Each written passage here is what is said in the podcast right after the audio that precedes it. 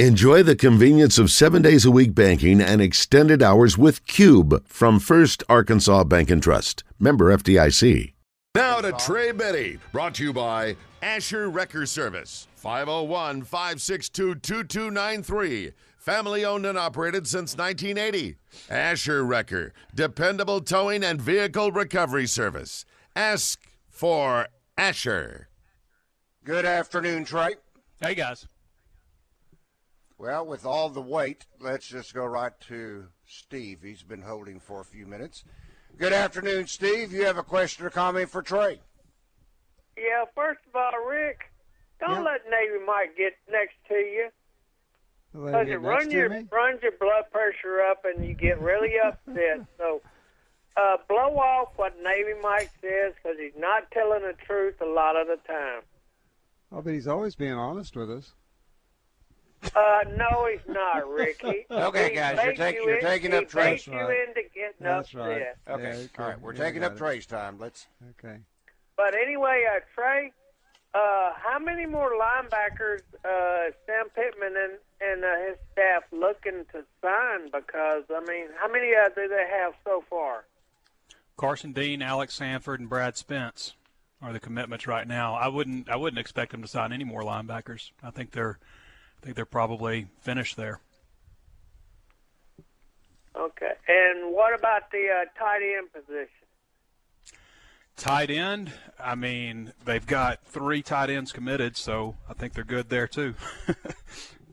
They're, in fact, they're and loaded what about tight the quarterback wouldn't you say, Trey? situation? Uh, how many are they going to uh, look at uh, trying to sign? Anyway, that's all I have, guys. Thank you, Steve. Yeah. I can just tell you, an overall, I wouldn't expect any more action in recruiting. They've got 23, 23 or 22 commits. Um, 23. 23 commits right now, and I wouldn't expect any more action this summer. Um, I, I think that they can be selective. I know there's, you know, a couple of defensive tackles they're looking at. Um, you know, obviously Marcus Steele would be uh, a huge get. Caden McDonald would be another guy that they're looking at. So. Uh, maybe a couple defensive tackles or, or one defensive tackle, and then I think probably, you know, maybe we see uh, maybe a, a cornerback or a, it could just be a, a best available type of situation after that. I mean, they, we haven't been in a situation before where Arkansas has had 23 commitments at this point, and uh, and also haven't been in a situation where there's an unlimited or not unlimited up to 85 if everybody leaves, um, you know, cap. So I think that they're probably going to pump the brakes. I don't think anybody's that they're in on is like ready to decide right now.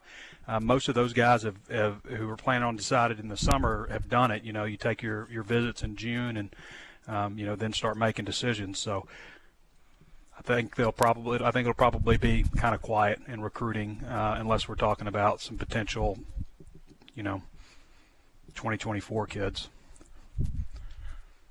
Let's talk with Brett. Brett, good afternoon. You have a question or comment for Trey? I sure do. Thank you. Um, Trey, I got two quick questions. My first one is um, when kids get in the transfer portal, say from Arkansas, like a lot of the baseball players and, and basketball and whatnot, is that uh, is that more the kids choosing to do that, or, or, or sometimes is that the coaching staff meeting them with them at the end of the season and, and kind of pushing them in that direction?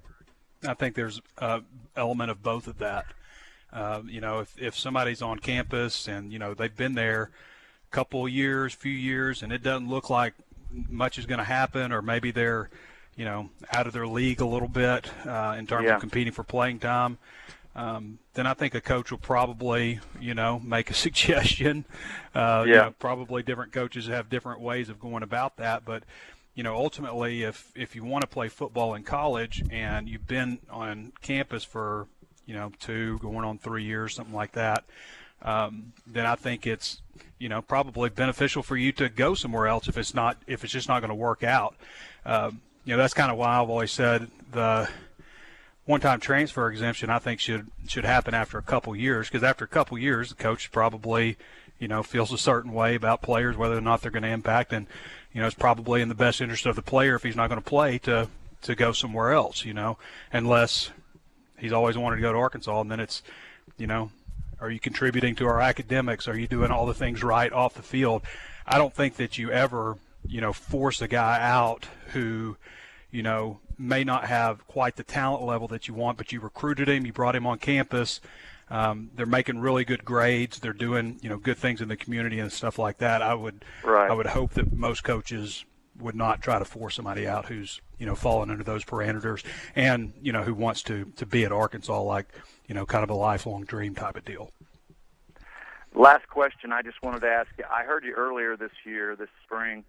You know, you were talking about the football schedule, and I, I, I think you, you felt like, and I, I may be wrong on this, but you, you indicated you thought the Hogs might be able to win ten games. You know, Yeah. regular season. Um, uh, do you still feel that way right now? I love the Hogs. I'm an optimistic guy. I look at that middle five games, starting with Texas A&M, and um, I don't know. I just think I just think it's going to be a tough road this year for some reason. I just I just think it's a tough, tough schedule uh, to to repeat and win even nine. Uh, I hope Yeah. I'm wrong because I do love the Hogs and respect what you have to say, uh, you know, fully. And I just wanted to know uh, if you could talk more about that. I mean, you have to get a little bit of luck Thank you, Brett. to win 10 games in this conference. I don't think there's any question about that. Um, I think probably what I've kind of settled on is is nine games with the, with an opportunity to win 10. I, I kind of lean, you know, if somebody told me I can't pick nine, I have to pick eight or I have to pick 10, I think I might pick 10. I, I just I like the veteranness of this team, if that's even a word, the veteranness. Um, having KJ back, having that offensive line back, the transfer additions that they've got, the culture that they've got set. Um, you know, I like the way the schedule starts out. That can be a big thing too. You know, the last time you want to play Vanderbilt is early in the season when they haven't lost any games and they've got everything to play for. You know, and you know you can kind of see teams. You you you have that that moment of, you know, if you have a rough start to the season, are we going to let go of the rope here, or are we going to, you know, pack it in and, and try to finish strong? And I mean, I think a lot of teams just kind of pack, you know, I say pack it in. I guess I probably used that wrong, but um, you know, a lot of teams, you know, just kind of let go of the rope when things don't go well. Versus teams that have a good start to the season can kind of start surging after that and get some momentum. Um, those first three games, I like Arkansas in those three, and then the next group of games, man, ten, I mean Texas A&M, Alabama, Mississippi State, and uh, BYU. That's a that's a tough stretch. You you you would I think you hope to get out of that two and two. I think you hope to get out of there two and two, and if you do that, then I think that there's a, a, a chance to finish out really strong. You know, Auburn's obviously had a lot of off-season uh, turmoil. Um, you know, LSU is is starting over in a lot of ways and rebuilding their roster. Um, you know, and there's Liberty in there and Missouri. I, I think that there's a chance, but Arkansas's got to have a little bit of luck. You know, I mean, nobody. I don't think anybody has won a national championship without luck. I'm not saying Arkansas is going to win a national championship, but I mean, you can go back over every team, and I can show you in a, mo- a moment, you know, where it could have gone the other way for them, or, um, you know, just a.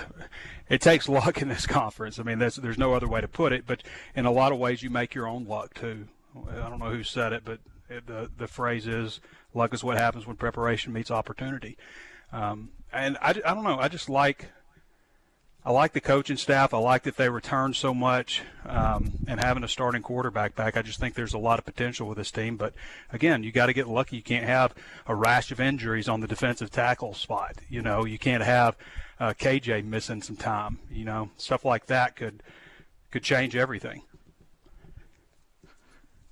Let's speak with uh, Steve. Steve, good afternoon. You have a question or comment for Trey? Yes, sir. Hey, gentlemen. Hey, listen. Um, so, single game ticket. Not being a member of the foundation, it, can I buy single game tickets through the Razorback um, ticket office, or is that pretty much going to be an aftermarket, like a Vivid Seat? I don't think you can of yet. Not yet. Not They- yet. know, yeah, you will they be let able season to, but not yet. Yeah, season ticket sales Okay, are so still I would on. be able to. Yes, once they once season ticket sales have reached their peak. Now, what might happen would be you might not be able to buy Alabama or LSU but you might be able to buy some other games. yeah, game see, tickets. that's what I'm. I'm thinking about coming to the LSU game, and I'm thinking about just going to go ahead and buy those like on Vivid Seat now, and then be done with it. That might be your best Um, course of action. Right. Yeah. And, and what side in Razorback? I, I forget. What side is the home side the Razorbacks are on? Is it the east side or the west side? West. West. The west. Uh-huh. All right, I appreciate it, guys. Trey, I appreciate all you do, man. Thank you. But most of Thank the you, fans, most of the fans sitting on the east side are Razorback fans. There's the uh, Yeah. You don't want the northeast corner, and you don't want the upper deck northeast corner. That's where the visitors sit. Yeah.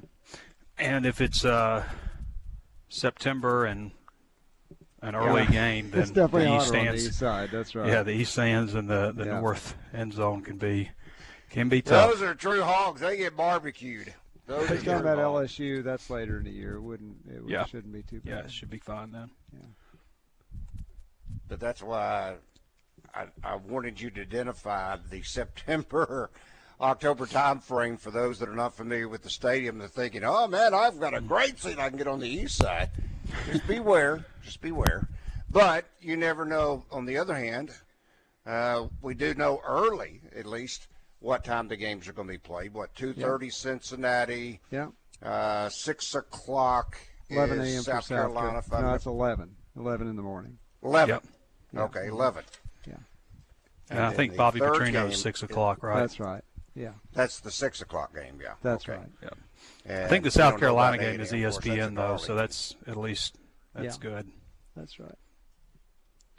Get a lot of eyes on that game. I hate, I hate eleven o'clock though. Um, Gee, I'm sorry. yeah, well, you got to you got to do what you got to do. Um, I'm sure they'll Trey, change this it. was do what? I'm sure they'll change it just for you. Yeah, just because I complained about it. Yeah, right. That's right. Um, I'm sure you've read this. This was on two four seven Sports. Is it two four seven Sports or twenty four seven Sports? I'm glad you asked that, Randy. It is 24 7 sports, as in 24 hours a day, seven days a week, 24 7 sports. Thank you. Most people don't, most Okay, people just say 24 7. 24/7. But you, like a true journalist, ask questions, and it's 24 Well, I 7 want sports. to. I mean, if I get corrected don't I want to be corrected knowing either I'm right or wrong. So, Yep. uh, 24 7. Yep. 24/7 Sports did a blue sh- uh, blue chip ratio 2022. He's uh, the article says 15 teams who can actually win a national title. And is it as simplistic to say, Trey, that it all goes back to recruiting? Is, is this not basically um, what you're talking about? I mean, if, if you would start with defining uh, what is a blue chip. I, th- I think a four-star prospect is a blue chip player. I think that's you know that's generally you know one of the top 380 overall prospects in the country.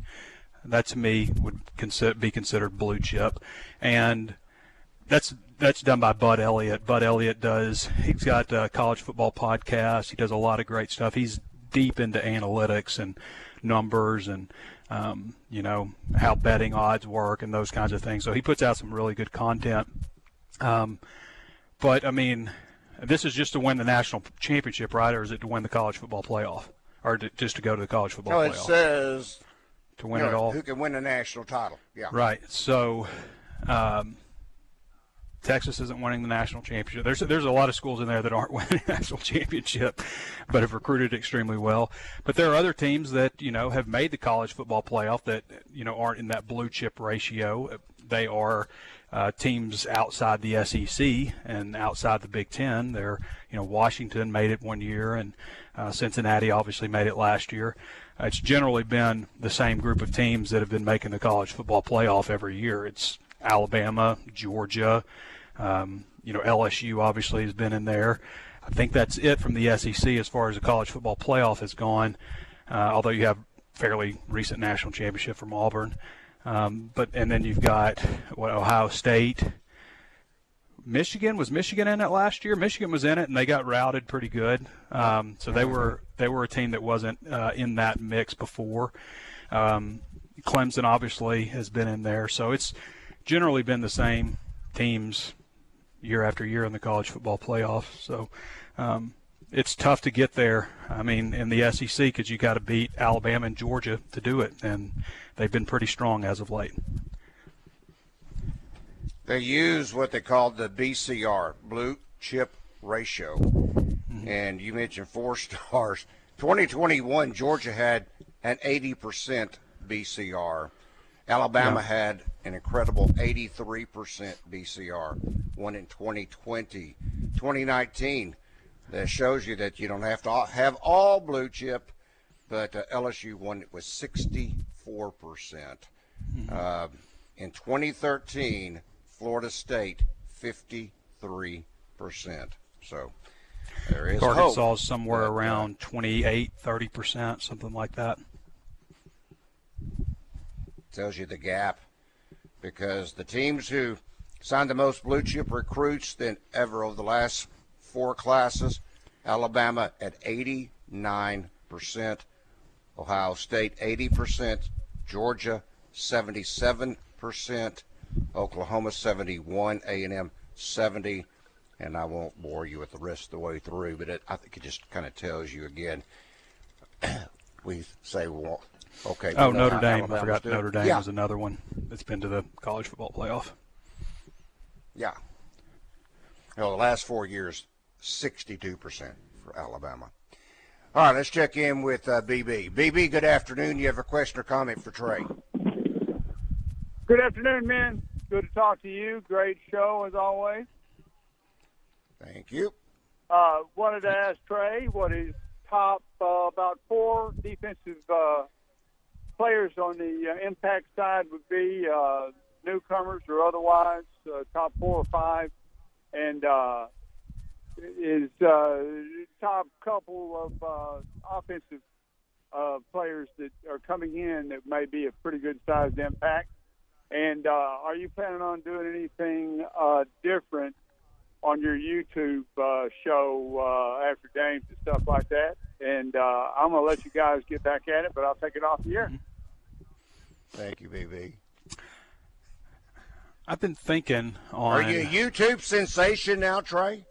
I don't know about a sensation, but it's the walk and talk is pretty popular after. yeah, the walk and talk. After football right. games. Yeah.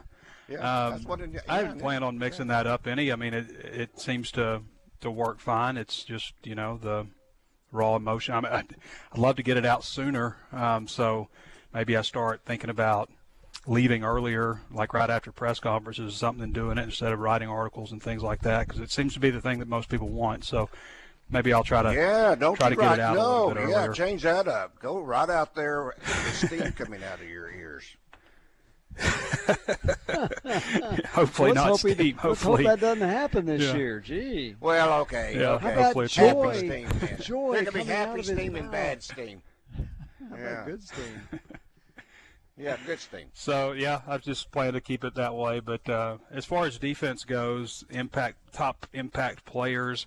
Uh, I'm going to say both of those linebackers, Bumper Pool and Drew Sanders. I think they'll both go over 100 tackles this year.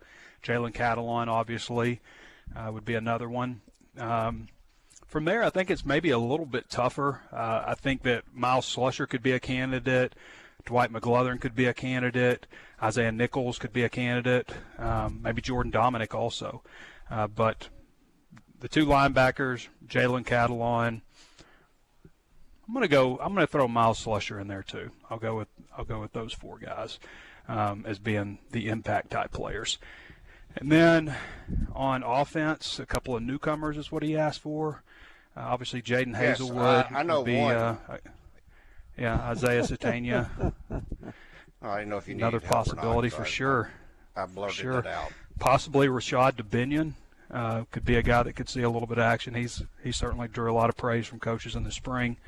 Uh, but probably Haselwood and uh, Matt Landers also. Probably looking at wide receivers: Matt Landers, Jadon Haselwood, Isaiah Sategna. Let's talk with uh, Tony.